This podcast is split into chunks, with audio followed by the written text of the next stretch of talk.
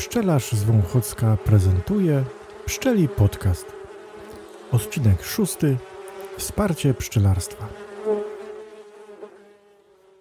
W dzisiejszym odcinku podcastu chciałbym omówić no, środki finansowe, które są wsparciem dla pszczelarstwa i są one dostępne na rynku dla pszczelarzy.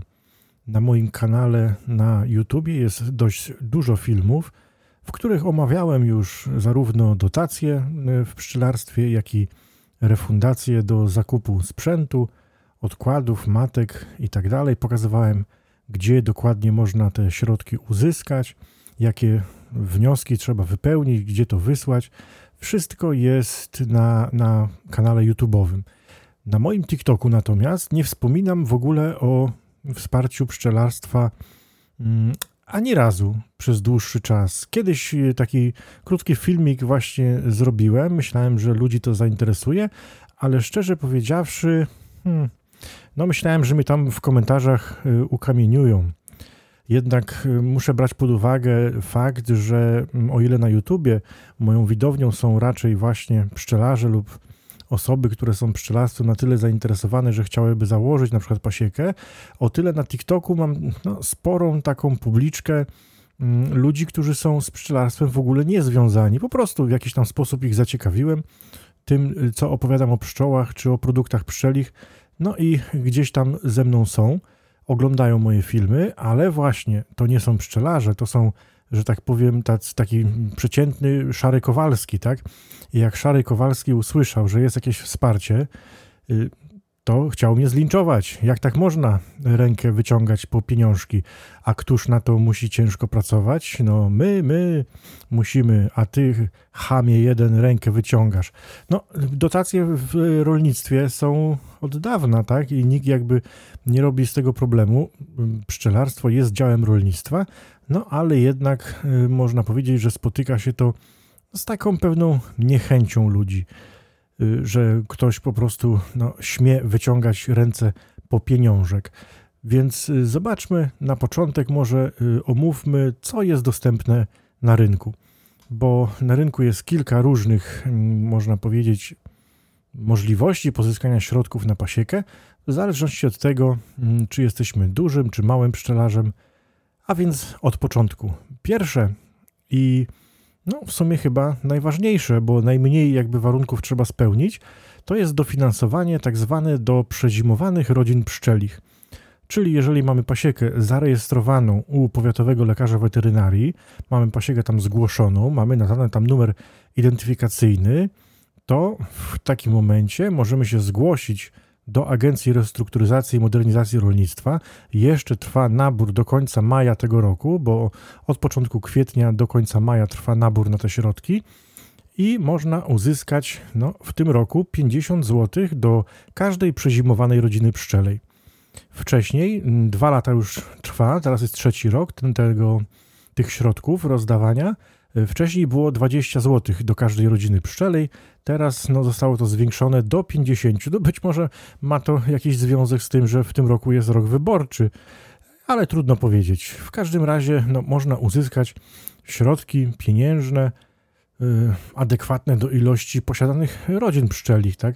Nie jest to być może dużo, i bardzo, bardzo często widzę różnego rodzaju komentarze gdzieś tam na Facebooku, czy nawet w rozmowach z pszczelarzami w sklepie, mm, że to jest jałmużna, że to jest zapomoga, że to po prostu no, y, wstyd się schylać po coś takiego, tak?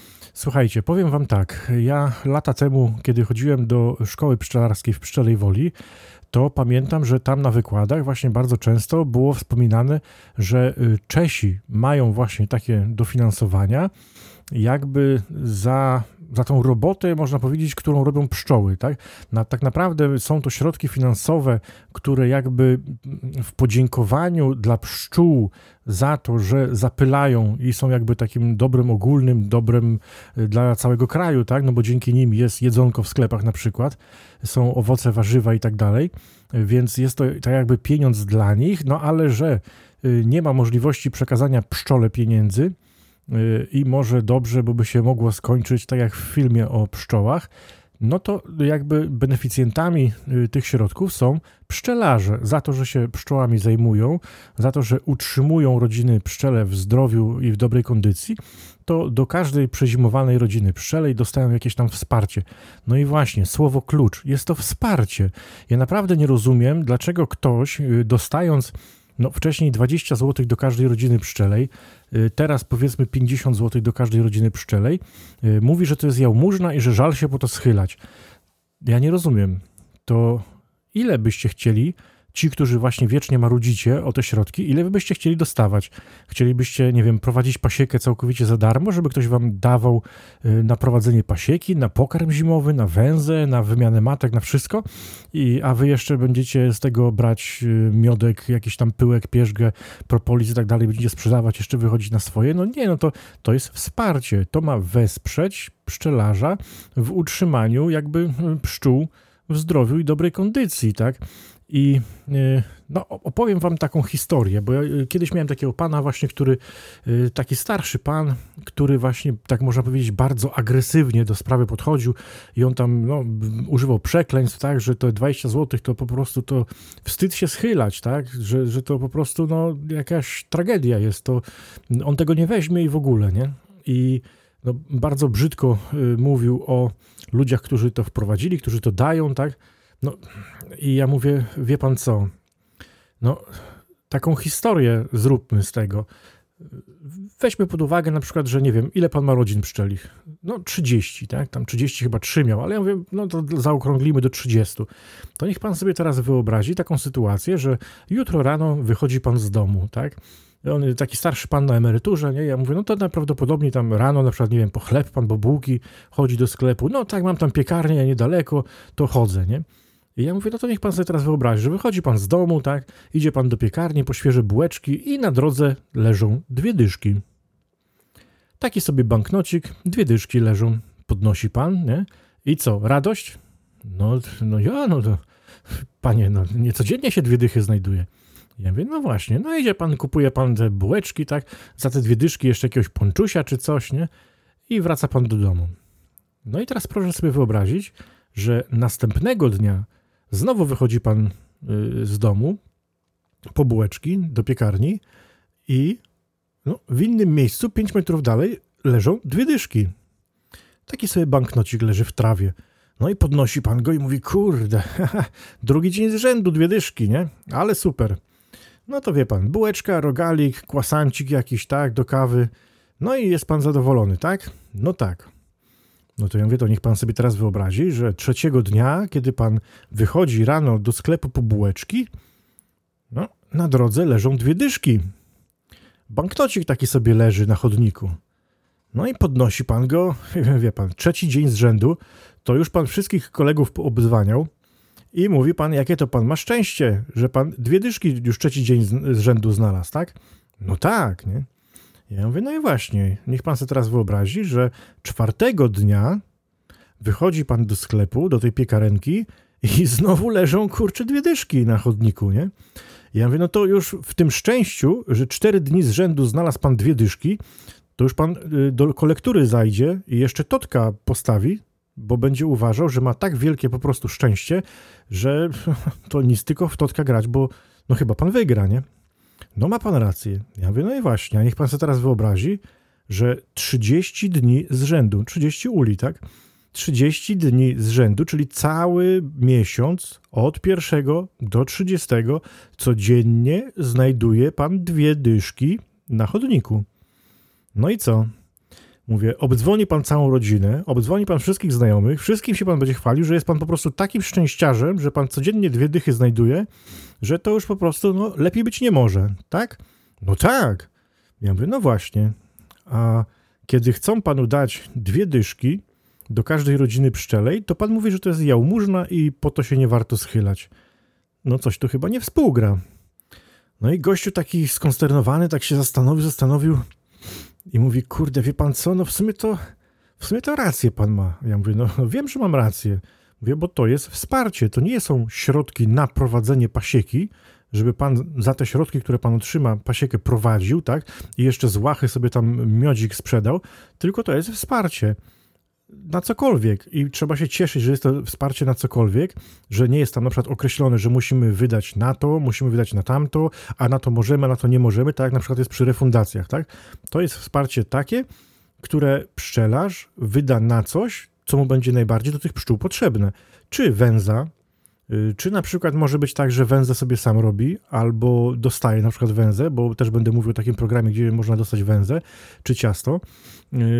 Może sobie kupić pokarm na zimę. Oczywiście, no wiecie, 20 czy teraz 50 zł do rodziny pszczelej, no to nie jest zbyt dużo, bo tak naprawdę, no biorąc pod uwagę, że pokarm dla pszczół taki zimowy do zakarmienia, powiedzmy no jedno wiadro na rodzinę, jakbyśmy brali, to to jest w granicach 80-90 zł. Ale właśnie, jest to wsparcie. Nie musimy 9 dyszek wydawać na każdą rodzinę pszczelą, bo 5 dyszek już mamy, tak? Czyli tylko 40 musimy jakby na ten pokarm na przykład zimowy dorzucić.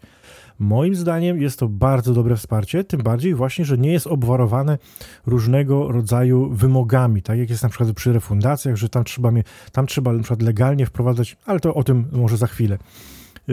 Czyli jakby tutaj sprawę mamy wyjaśnioną. Przezimowane rodziny pszczele. Jeżeli ktoś jest zainteresowany, na moim kanale na YouTubie jest taka playlista y, dotacje, refundacje. Tam możecie zobaczyć dokładnie co, gdzie, po co, na co i gdzie trzeba złożyć. Jeżeli ktoś jeszcze nie składał, tam trzeba będzie wypełnić taki wniosek. Trzeba mieć numer EP w Agencji Restrukturyzacji i Modernizacji Rolnictwa i z tym numerem EP i jakby i z zaświadczeniem z weterynarii o ilości rodzin pszczeli przezimowanych się udajemy do agencji, składamy, dostajemy pieniążki na przełomie gdzieś lipca i sierpnia, bo często są pytania, kiedy są, kiedy są wypłaty. Wypłaty są mniej więcej pod koniec lipca, y, na początku sierpnia. I tyle. Mówię, na moim kanale na YouTube wszystko znajdziecie. Oczywiście, słuchajcie, są pewne minusy, ale o tym może na końcu podcastu. Drugim wsparciem, o którym no, w sumie jest najbardziej znane, można powiedzieć, bo jest tak naprawdę na rynku od lat, tylko teraz w tym roku przejęła to Agencja Restrukturyzacji i Modernizacji Rolnictwa, bo wcześniej zajmował się tym Krajowy Ośrodek Wsparcia Rolnictwa, czyli KOWR, tak? czyli tak zwane refundacje mm, do zakupu sprzętu. Czyli to jest tak, że za swoje pieniądze coś sobie kupujemy do pasieki, a agencja restrukturyzacji nam część pieniążków zwraca później.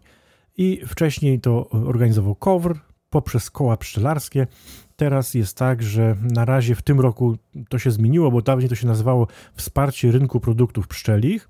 Y, teraz się to nazywa interwencje w sektorze pszczelarskim i zajmuje się tym właśnie agencja.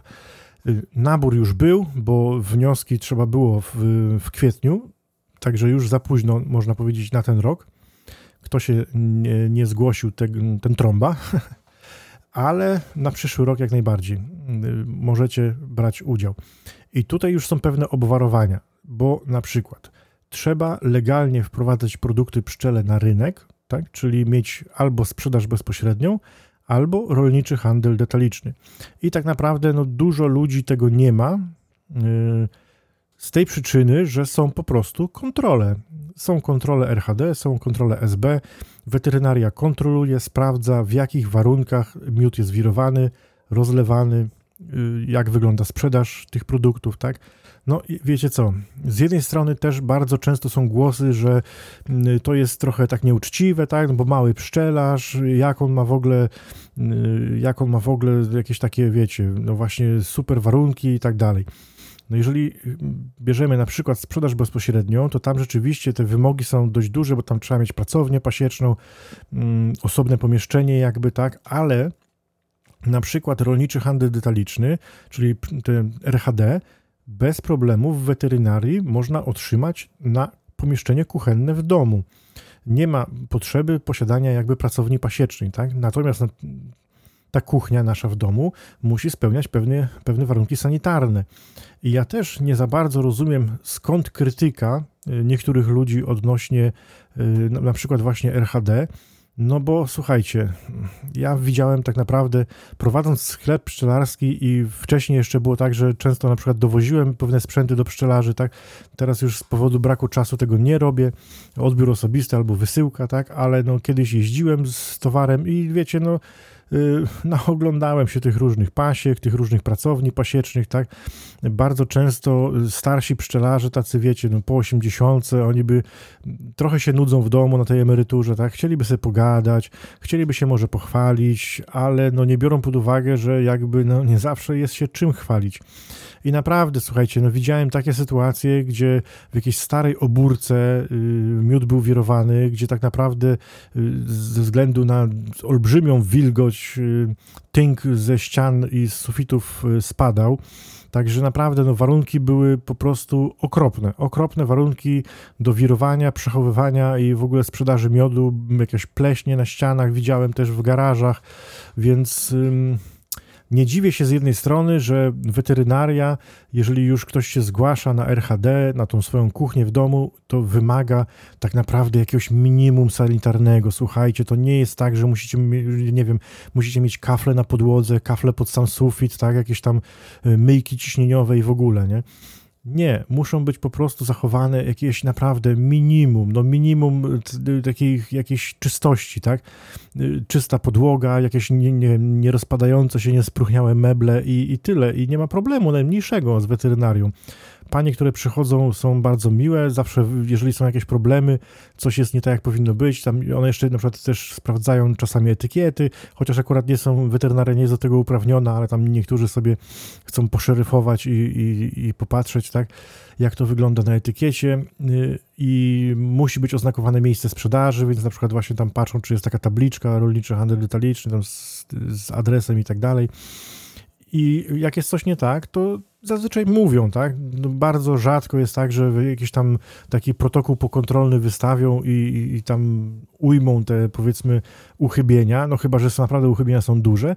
Najczęściej jest tak, że dostajemy jakieś tam pouczenie, pani mówi na przykład, że no, trzeba to poprawić, y, tutaj tabliczka musi być na przykład tak, tutaj słoiki no, nie w takim miejscu powinny stać na przykład tak. Ogólnie wszystko da się z ludźmi załatwić, natomiast bardzo niestety i to też właśnie na przykład na Facebooku bardzo często widać, że niestety yy, ci powiatowi lekarze weterynarii, hmm, jakby to powiedzieć, no właśnie takimi szeryfami próbują być. Yy, przychodzą i za wszelką cenę próbują jakby coś nam wmówić, co jest no niekoniecznie nie zawsze prawdą, tak? Yy, gdzieś tam próbują zawsze być mm, jakby takim... Hmm, próbują być nad nami, tak? Próbują nam pokazać, że to on przychodzi na kontrolę, tak? I to nie wiem czemu, ale bardzo często właśnie problem jest z mężczyznami. Y, chociaż panie też często mają swoje jakby za paznokciami. Y, także na takich, słuchajcie, szeryfów, co to przychodzą i wymyślają różne dziwne rzeczy, y, bo często jest właśnie na przykład badania wody, tak, i w przepisach jest wyraźnie napisane, że badanie wody trzeba posiadać, jeżeli ktoś ma ujęcie własne wody, czyli na przykład ma studnie, tak. Jeżeli ma wodę z wodociągów, no to większość powiatowych lekarzy weterynarii akceptuje, zaświadczenie jakby o, jakości wody wystawiane przez wodociągi i tyle, i nie ma z tym problemu. Niektórzy jednak właśnie no, próbują nam wmówić, że musimy płacić grube pieniążki za jakieś tam badania wody, bo on potrzebuje jakąś tam, jakieś tam zaświadczenie, tak? Wtedy, słuchajcie, z takimi szeryfami trzeba krótko i na temat. Prosicie po prostu o protokół pokontrolny, w którym musi być y, opisane, jakie były uchybienia, tak, konkretnie, i możecie poprosić również, żeby się powołali na konkretne przepisy, według których tak, te uchybienia istnieją. I możecie sobie to później, y, czy na internecie właśnie, są takie grupy, na Facebooku jest taka grupa właśnie o rolniczym handlu detalicznym, gdzie można się, mm, jeżeli ktoś nie jest w tej grupie, można się tam dopisać, y, dołączyć jakby, tak, i tam się na przykład poradzić, tak, czy taki, taki wymóg taki wymóg na przykład przy RHD jest. Bardzo często jest tak, że powiatowi lekarze weterynarii trochę mylą ten, te wymogi jakby właśnie z, e, sprzedaży bezpośredniej i rolniczego handlu detalicznego. Nie wiem, czy oni nie mają jakichś tam szkoleń, tak, czy, czy być może po prostu no, nie ogarniają, ale y, no, nieraz widziałem właśnie na internecie, że ktoś y, zgłosił RHD, tak, a mm, powiatowy mówi, że musi być pracownia, chociaż wcale nie musi, tak, i jakieś takie właśnie wymagania, które są na przykład do sprzedaży bezpośredniej, a w RHD ich nie ma. RHD było stworzone po to, żeby jak najbardziej um, uprościć sprzedaż produktów rolnych, tak, i y, oczywiście, słuchajcie, co najważniejsze, to się nazywa rolniczy handel detaliczny, ale tak naprawdę, no można powiedzieć, to nie jest dla rolników, czyli każdy pszczelarz, nawet taki, który ma dwie rodziny pszczele, a chciałby legalnie wprowadzać e, produkty pszczele na rynek, może takie RHD założyć, tak? To nie jest tak, że trzeba być jakimś tam rolnikiem, trzeba mieć grunty, trzeba być na krusie czy coś. Nie, nie, to się nazywa rolniczy handel detaliczny i teoretycznie pszczelarz, nawet posiadający jeden ul, jest rolnikiem, tak? No bo prowadzi chów i hodowlę zwierząt na dobrą sprawę. No i tyle. Słuchajcie, yy, i trochę zboczyłem, jakby opowiadam już o RHD, a miało być o refundacjach, tak? Więc jak najbardziej refundacje yy, i w tym roku interwencje w sektorze pszczelarskim jakby są trzy na razie. Mamy yy, na sprzęt, i tutaj y, pszczelarz mógł dalej za pośrednictwem jakby mm, związków pszczelarskich starać się o refundację na sprzęt. 60% kwoty netto zakupu sprzętu nie więcej niż 100 zł do ula. Poszczegóły też odsyłam na mojego YouTube'a, tam jest bardzo dużo filmów, które mm, konkretnie opowiadają co, po co, na co. Y, drugi, druga interwencja w sektorze pszczelarskim to są leki. I tutaj, jeżeli chodzi o leki, to no, nie trzeba mieć tego RHD ani SB. I, e, I w sumie bardzo dobrze. I w sumie bardzo dobrze, bo by się, podejrzewam, by się okazało, gdyby tutaj wprowadzili jakby konieczność posiadania tego SB albo RHD, to by się okazało, że większość pszczelarzy przestałoby po prostu leczyć pszczoły. Niestety. Bo no, nie, ma, nie ma dużo pszczelarzy, którzy mają jakby SBRHD i ja to widzę po, po na przykład moim powiecie. W powiecie starachowickim, w powiecie starachowickim na ten moment, słuchajcie, w którym nagrywam podcast, tak naprawdę RHD ma zarejestrowano 32 podmioty na cały powiat starachowicki. Nie tylko miasto Starachowice, tylko cały powiat i te wszystkie miejscowości, które są dookoła. 32 podmioty y, pszczelarskie, tak? Bo RHD jest więcej, ale jeżeli chodzi o pszczelarzy, to 32 osoby. To nie jest dużo. No słuchajcie, to nie jest dużo, tym bardziej, że no, 30 osób to jest w kole pszczelarskim w Wąchocku.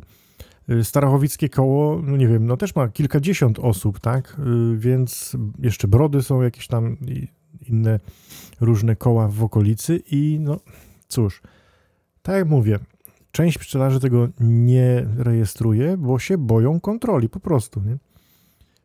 No ale cóż, to jakby jest ich problem, nie nasz. Więc leki mogą uzyskać refundację na leki i refundacja na leki jest dość wysoka, tam sporo pieniążków zwracają. I trzecią, trzecią refundacją, interwencją w sektorze pszczelarskim, która jest w tym roku dostępna, jest y, zakup matek i odkładów lub pakietów. I tutaj słuchajcie tak. Y, jeżeli chodzi o zakup matek i odkładów, to właśnie dwa czy trzy dni temu na Facebooku był taki post, że pan prezes koła pszczelarskiego tak, wyznacza hodowcę, u którego można kupić y, matki pszczele na przykład, tak? Nie dajcie sobie czegoś takiego wmówić. Naprawdę. Jakby to powiedzieć, żeby nikogo nie urazić.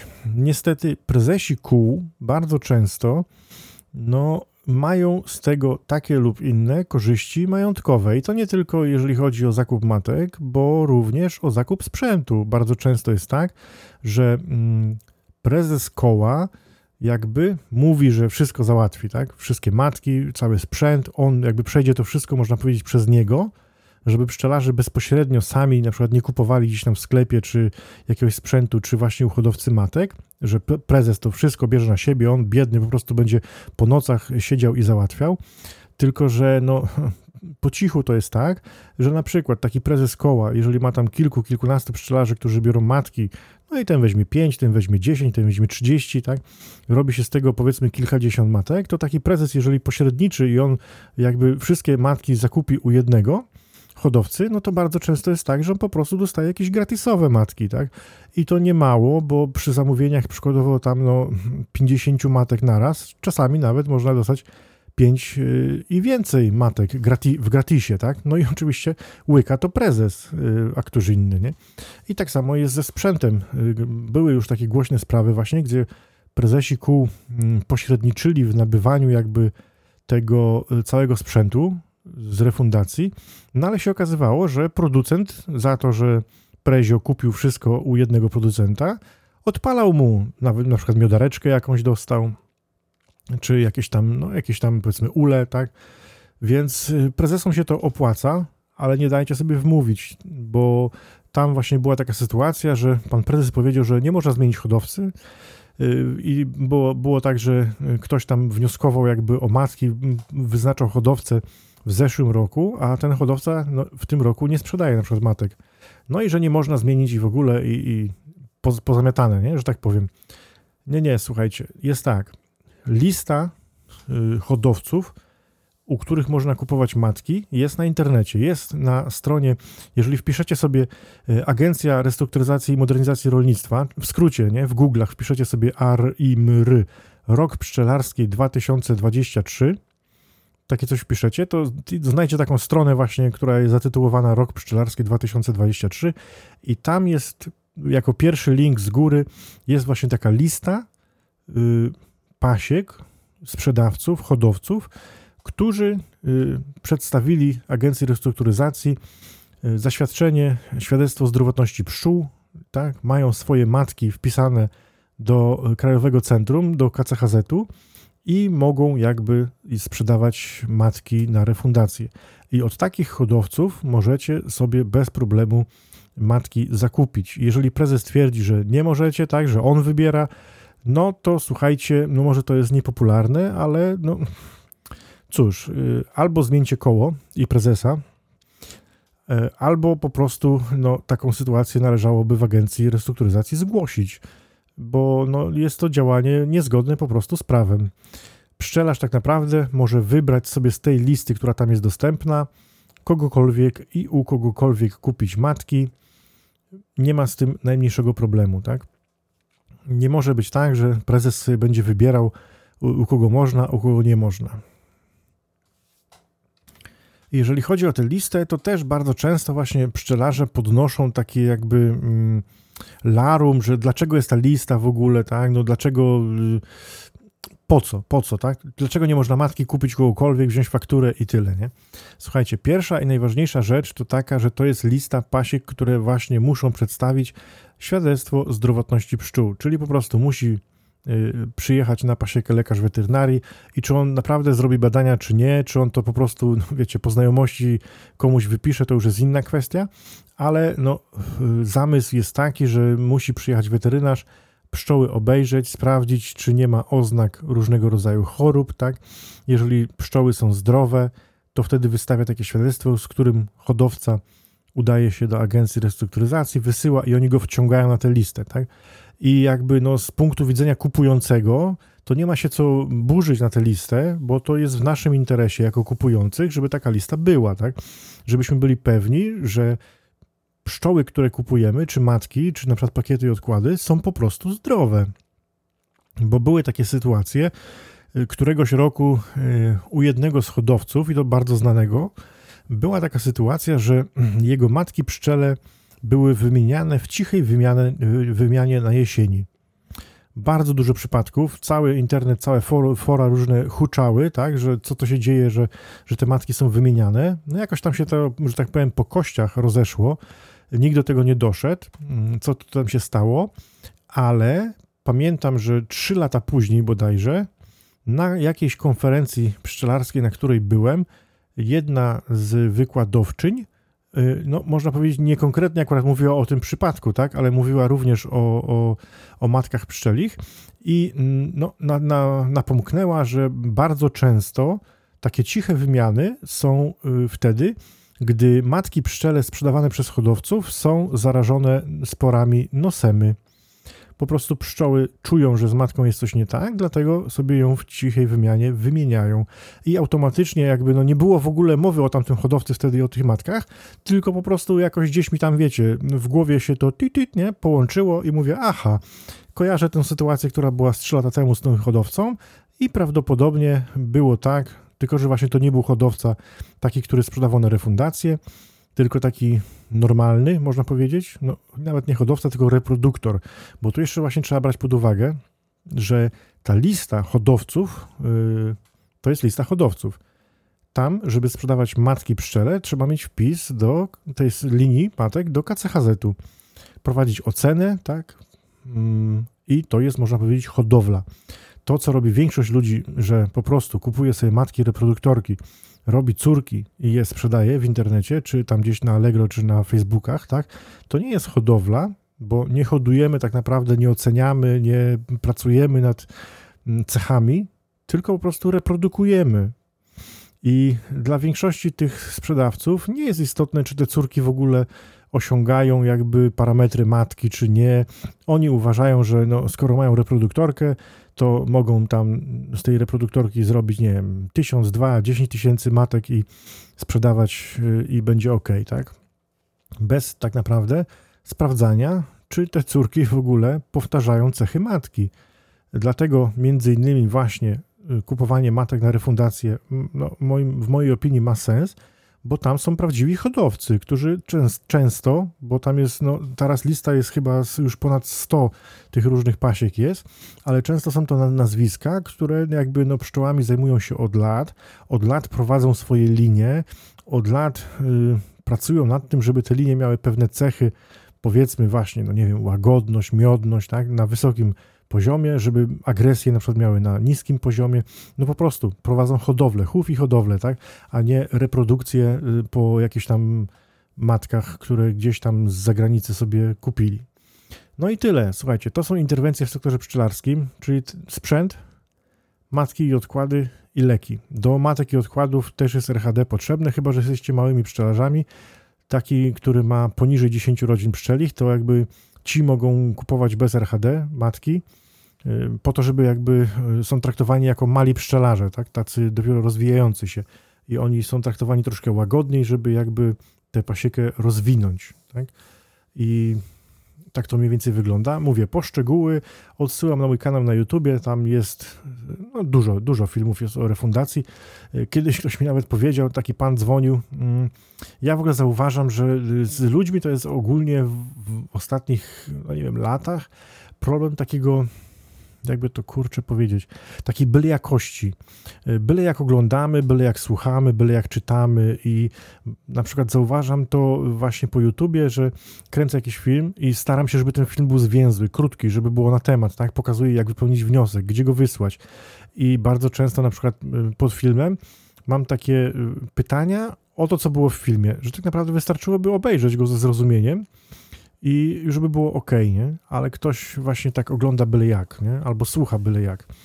I bardzo właśnie jest tak dziwnie, że te interwencje w sektorze pszczelarskim czy te przezimowane rodziny, to nie jest jakiś skomplikowany temat, tak? Ja, to nie jest tak, że ja jestem jakimś tam prawnikiem, tak? I ten prawniczy bełko rozumiem, dlatego przeczytałem i y, jakiś tam mądry jestem, tak? No nie wiem, no każdy wydaje mi się, że jakby przeczytał sobie na spokojnie ten regulamin naboru do interwencji w sektorze pszczelarskim, to każdy by to zrozumiał, tak? Tylko właśnie no, część ludzi tak właśnie byle jak, byle jak i potem nie rozumieją, gdzie to złożyć, po co to złożyć, tam wszystko było opisane, tak? I taki jeden pan mi powiedział, że jestem Y, specjalistą, y, y, ogólnopolskim specjalistą w dziedzinie dotacji i refundacji. Ja powiedziałem, że no być może, ale to raczej samozwańczym takim jakimś. Chociaż no mówię, tych filmów no, u mnie na kanale jest sporo. Myślę, że te tematy dotacji i refundacji wyjaśniłem jakoś tak w miarę, w miarę rozsądnie, sensownie, więc gdyby ktoś był zainteresowany, to odsyłam, tak? Dobra. Jeżeli chodzi o wsparcie pszczelarzy, takich małych, to jeszcze jest jedno, ale to nie wszędzie, nie w każdym województwie. Y, słuchajcie, jest w województwie małopolskim, jeżeli dobrze pamiętam. Nie, źle pamiętam, wielkopolskie. W województwie wielkopolskim, słuchajcie, marszałek województwa, samorząd przeznaczył 2 miliony na, mm, w pierwszych latach to była węza dla pszczelarzy, a później w kolejnych latach to było ciasto dla pszczelarzy i to się nazywało poprawa warunków fitosanitarnych w pasiekach. Tak? Bardzo, no, bardzo fajny, powiedzmy, taki program. Wszyscy pszczelarze w danym województwie dostawali po prostu węzę. Tak? U nas w województwie świętokrzyskim bodajże od chyba dwóch lat y, też jest taki program, poprawa warunków fitosanitarnych. Natomiast no, w województwie świętokrzyskim zostało na to przeznaczone 100 tysięcy jedynie. Więc y, no, jakby to powiedzieć, no bardzo fajnie, że jest wsparcie.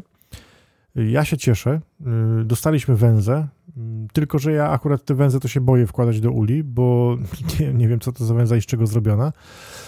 i na moją no, dość sporą pasiekę, kilkudziesięciu rodzin pszczelich, otrzymałem 22 arkusze węzy. Czyli wiecie, no ja ten węzę to w sezonie to do jednego ula jestem w stanie wsadzić, nie? A pozostałe kilkadziesiąt, no cóż. Ale mówię, ja nie marudzę. Uważam, że każde wsparcie, nawet jakby dawali jeden plaster, tak? Bo to jest, no, trzeba brać pod uwagę, że właśnie to nawet nie jest jeden plaster na rodzinę, nie? Bo ja mam tam kilkadziesiąt ulic zgłoszonych, a dostałem 22 plaster, czyli tak jakby, nie wiem, 0,3 plastra na rodzinę było. No i mówię, ja trochę nie za bardzo, tak, bo my tutaj w kole pszczelarskim wytapiamy sobie wosk, wysyłamy, zresztą ja tam na YouTubach i na TikTokach często o tym wspominałem, wysyłamy sobie do miodów podkarpackich, mm, wysyłamy później, w tym roku wysłaliśmy do pani Ewy Waś na badania, okazało się, że bardzo ładna, czysta węza z czystego wosku, no, pszczelarze z naszego koła y, zależy nam jakby na tym, żeby to była węza z czystego wosku, żeby była wysokiej jakości.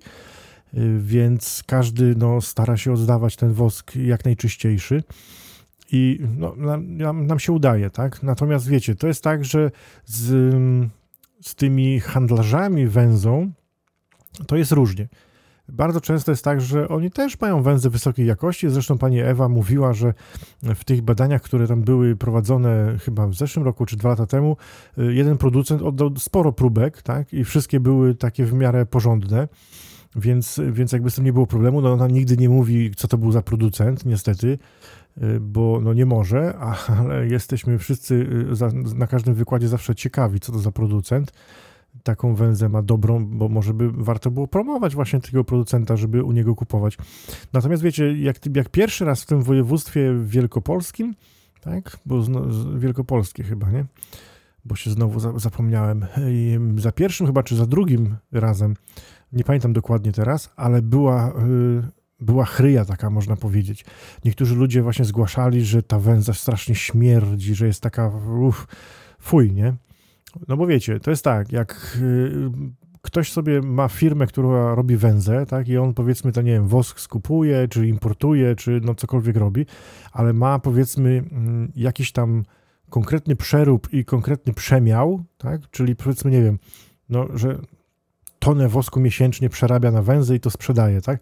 I jakby przez, no, przez cały czas ma, jest na, na, na, na, podobnym poziomie jest, tak? I nagle się mm, pojawia przetarg, gdzie jest 2 miliony złotych, y, ktoś ten przetarg wygrywa i nagle musi dostarczyć węzy za 2 miliony złotych, tak? No nie chcę mi się teraz liczyć, ile to było kilogramów węzy, no ale y, wiecie, prawdopodobnie jest tak, że jest problem z surowcem, bo u nas w Polsce ogólnie jest problem z woskiem.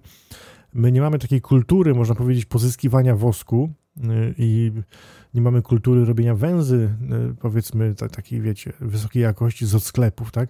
Bardzo często jest tak, że pszczelarze, no, wszystkie ramki topią, przetapiają i z tego robią węzę, a tak naprawdę, no, jeżeli chcielibyśmy mieć naprawdę węzy wysokiej jakości, to należałoby ją robić tylko i wyłącznie z od sklepów, a to, co tam z ramek się wytopi, no to nie wiem, no, na świeczki może, chociaż też nie wiem, czy to tam pozostałości, na przykład jakieś tam amitrazy, czy to dobrze spalać. E, ale no, tak to jest. E, więc taki program, w, no nie wiem, czy w ilu województwach jeszcze, w jakichś innych, wiem o tych dwóch, e, bo jakby no to pierwsze województwo takie było, przodowało, tak, no dwa miliony poszło i mówię, w pierwszych były, była węza, później było ciasto jakieś, też bardzo fajne wsparcie, w Świętokrzyskim też jest, mniejsze, ale jest i się trzeba cieszyć, tak? I no, to są takie wsparcia dla pszczelarzy małych.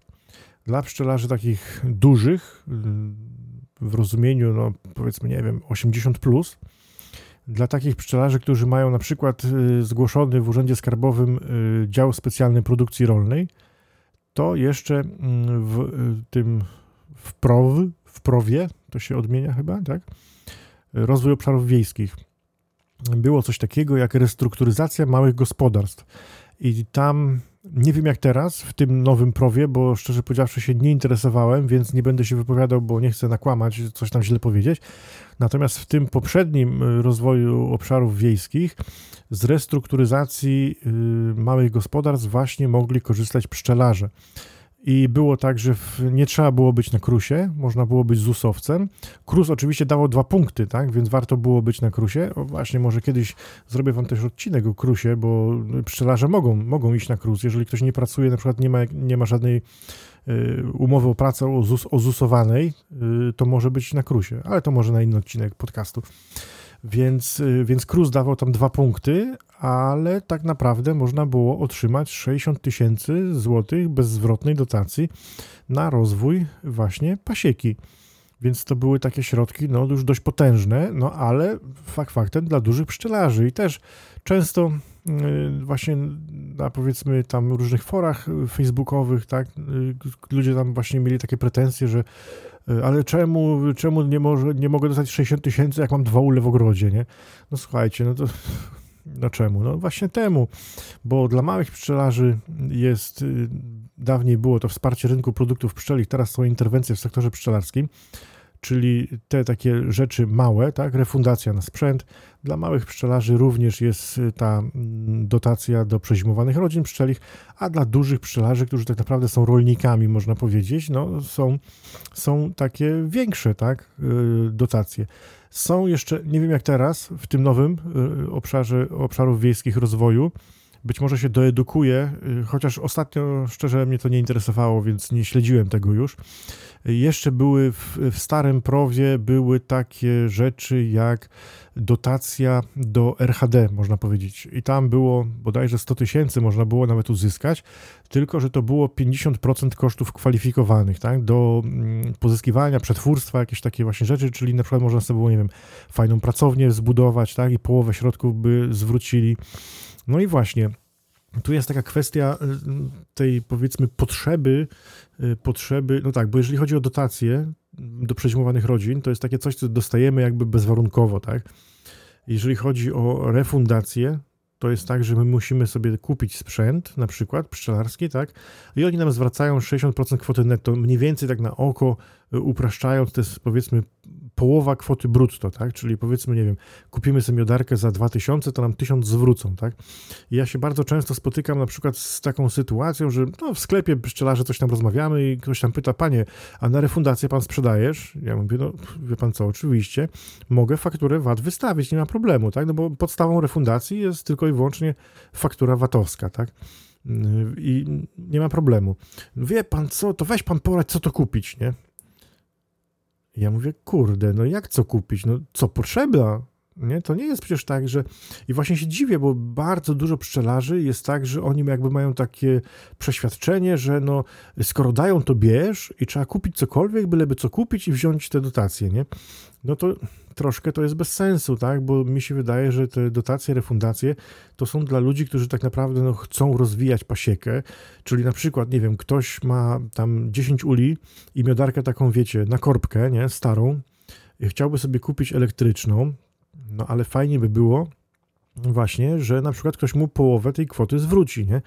I jemu ta jakby, on i tak tę miodarkę kupi, czy, czy ta refundacja będzie, czy nie będzie, to on i tak by kupił, więc korzysta żeby ktoś mu zwrócił. I to jakby dla mnie ma sens ogólnie, tak? Bo to jest rozwój pasieki. Czy na przykład ktoś ma, nie wiem, 10 uli, yy, podoba mu się to, chce w to iść, tak? I chciałby sobie kupić na przykład kolejne 10 rodzin, tak? Yy, więc weźmie sobie na przykład z refundacji, kupi czy matki, czy na przykład już od razu pakiety odkłady, kupi sobie sprzęt, kolejne 10 yy, uli, tak? I jakby ten rozwój ktoś mu, no nie sfinansuje, ale ktoś mu jakby pomoże w tym rozwoju, tak? No bo takie branie dotacji, wiecie, na, na siłę, co by tu panie wziąć, no to to jest w mojej opinii no bez sensu, bo to no nie tak, nie, nie tędy droga, nie? Żeby kupować. Chociaż znane są takie przypadki, bo jeżeli chodzi o te wszystkie dotacje, refundacje i tak dalej, no to najczęściej jest tak, że y, one jakby się odbywają w takim systemie, można powiedzieć, pięcioletnim, tak? Czyli przez pięć lat od zakupu Y, czy tam od roku kolejnego po zakupie, y, musimy mieć jakby ten sprzęt u siebie, tak, na, mm, na pasiece, czy tam w pracowni pasiecznej i no, wszystkie dokumenty musimy przetrzymywać i tak dalej, ale jak te 5 lat minie, no to już nie musimy tego sprzętu trzymać, więc możemy go teoretycznie sprzedać. I były takie przypadki, że ludzie kupowali na przykład jakiś sprzęt, który przez 5 lat trzymali, Y, i później sprzedawali po prostu. I wiecie, traktowali to jako można powiedzieć taki. Hmm, hmm, no, dobry zarobek, tak?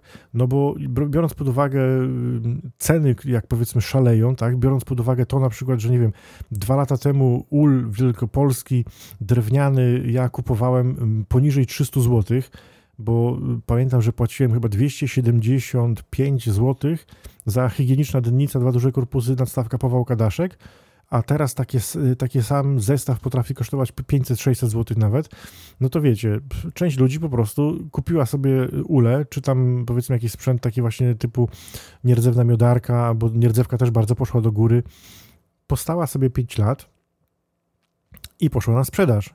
I przykładowo, nie wiem, ktoś kupił za 1000, sprzedał za 1500, nie? I albo więcej jeszcze, albo drożej zależy co kupił, nie? I czy akurat dany sprzęt poszedł bardzo do góry. No ale jest to tak, że wiecie, jeżeli chodzi o jakieś tam trzymanie pieniędzy w banku, no to wiadomo, że przy tej inflacji, którą mamy, no traci wszystko na wartości po prostu w mgnieniu oka, nie?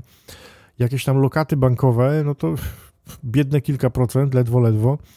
A taki sprzęt, jak 5 lat postoi, i to często jest tak właśnie, że jeżeli ktoś się wstrzelił w ten taki skok cen, to zarobił tyle, że no, na żadnej lokacie by tyle nie zarobił, nie? Więc no, są takie możliwości, są, są.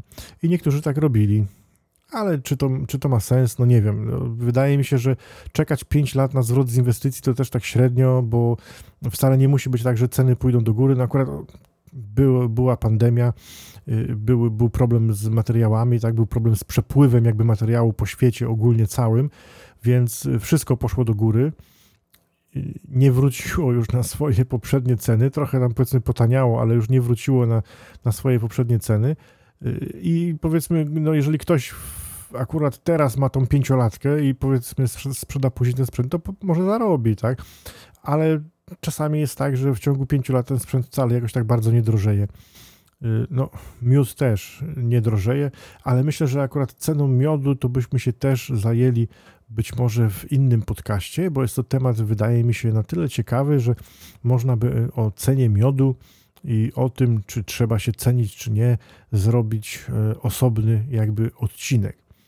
Więc e, słuchajcie, na dzisiaj tyle mojego gadania. Jeżeli chodzi o dotacje i refundacje w pszczelarstwie, to myślę, że opisałem Wam to mniej więcej, z czego możecie korzystać.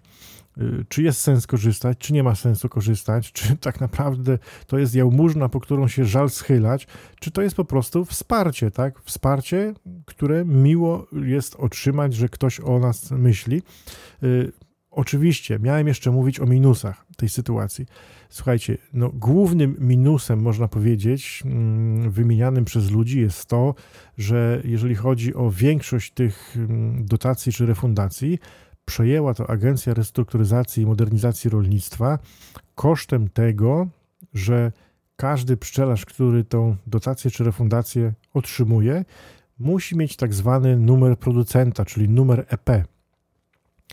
I powoduje to mniej więcej tyle, że Agencja Restrukturyzacji ma teraz bardzo piękną bazę danych, ilu pszczelarzy korzysta z, tej, z, tych, z tych pieniążków, ile kto ma rodzin pszczeli, tak? jak to się zmienia na, na, na przestrzeni lat yy, kolejnych, bo trzeba brać pod uwagę, że wcześniej no, takie dane statystyczne miała weterynaria, tak? ale tam było często tak, że pasieki były nie, niewykreślane, na przykład jeżeli ktoś umarł, tak? i te ule poszły tam, wiecie, albo sprzedane, albo się po prostu zniszczyły ze starości, to nikt tego w weterynarii nie aktualizował. Tak? Teraz agencja no, ma nas po prostu na widelcu, można powiedzieć, jak rolników, tak? Jest spis konkretny, kto ile ma uli, gdzie ma te ule, po co ma te ule, dlaczego, ile miodu sprzedaje i tak dalej. I no, nie wiadomo, jak to będzie, bo są takie oczywiście sytuacje, y, część ludzi tam twierdzi, że wiecie, że ten takie, hmm, ten ogólny spis pszczelarzy i te pieniążki, tak, dali 20 zł, ale nas na listę wciągnęli, czy tam teraz dają 50 jeszcze, bo mało się nas zapisało, nie każdy pszczelarz się zapisał, więc musieli dać 50, żeby więcej ludzi przyleciało. Dali teraz te refundacje na matki tego i, i dużo pszczelarzy z tego skorzystało. Jest, wszystko jest po to, żeby ta lista, te, te, te numery EP, żeby były nadane. No i kto wie, na przykład tam są takie głosy, że kto wie, może kasy fiskalne nam wprowadzą, tak, może to, może tamto. No tak naprawdę, słuchajcie, nie wiadomo, nie wiadomo. Y, aczkolwiek, no, też y, ta lista nie była tak bez sensu robiona, bo, bo spic i powiedzmy mm, wiedza o tym, co się w danym sektorze, powiedzmy, pszczelarskim dzieje, no myślę, że gdzieś tam czy rządzącym, czy osobom mm, gdzieś tam powiązanych właśnie poprzez agencję restrukturyzacji, no prawdopodobnie się przyda tam do czegoś prędzej czy później. To, to nie ulega po prostu dyskusji. To nie było właśnie robione tak o, nie? Nikt nie daje pieniążków tak za nic, nie? Gdzieś jedną rączką dają, drugą rączką zabierają. Y, na razie nam jeszcze nie zabierają, ale kto wie, co będzie za niedługo, tak? I to jest taki jedyny minus, jakby można powiedzieć, tak? No, dostaliśmy te pieniądze kosztem tego, że musieliśmy swoje dane udostępnić. Jesteśmy jakby wpisani na tę listę producentów możemy być oczywiście kontrolowani, tak, zarówno przez agencję, jak i przez weterynarię, czyli już podlegamy tym wszystkim jakby właśnie kontrolom i tak dalej. No, czy jest to plus, czy jest to minus, trudno powiedzieć. Zależy kto ma co na sumieniu, tak? Jeżeli ktoś prowadzi pasiekę w pełni legalnie, pozyskuje miód, wiruje miód w dobrych warunkach, sprzedaje ten miód legalnie, to ja myślę, że to się nie ma co bać, tak? No jesteśmy na liście i tyle. Y, u nas kontrola była w zeszłym roku, panie przyszły, wszystko sprawdziły, co, co powinno być, tak? Y, I tyle. Nie ma się co bać. No także na dzisiaj tyle. Bardzo dziękuję Wam, że wytrzymaliście ze mną o prawie godzinkę. Mamy tutaj 51 minut, także sporo czasu dzisiaj Wam zająłem. Mam nadzieję, że dowiedzieliście się ciekawych rzeczy. No i cóż, słuchajcie, zapraszam na mojego YouTube'a, zapraszam na mojego TikToka. Wszędzie możecie mnie znaleźć pod pseudonimem Pszczelarz z Wąchocka. No i cóż, słyszymy się w kolejnym odcinku Pszczelego Podcastu.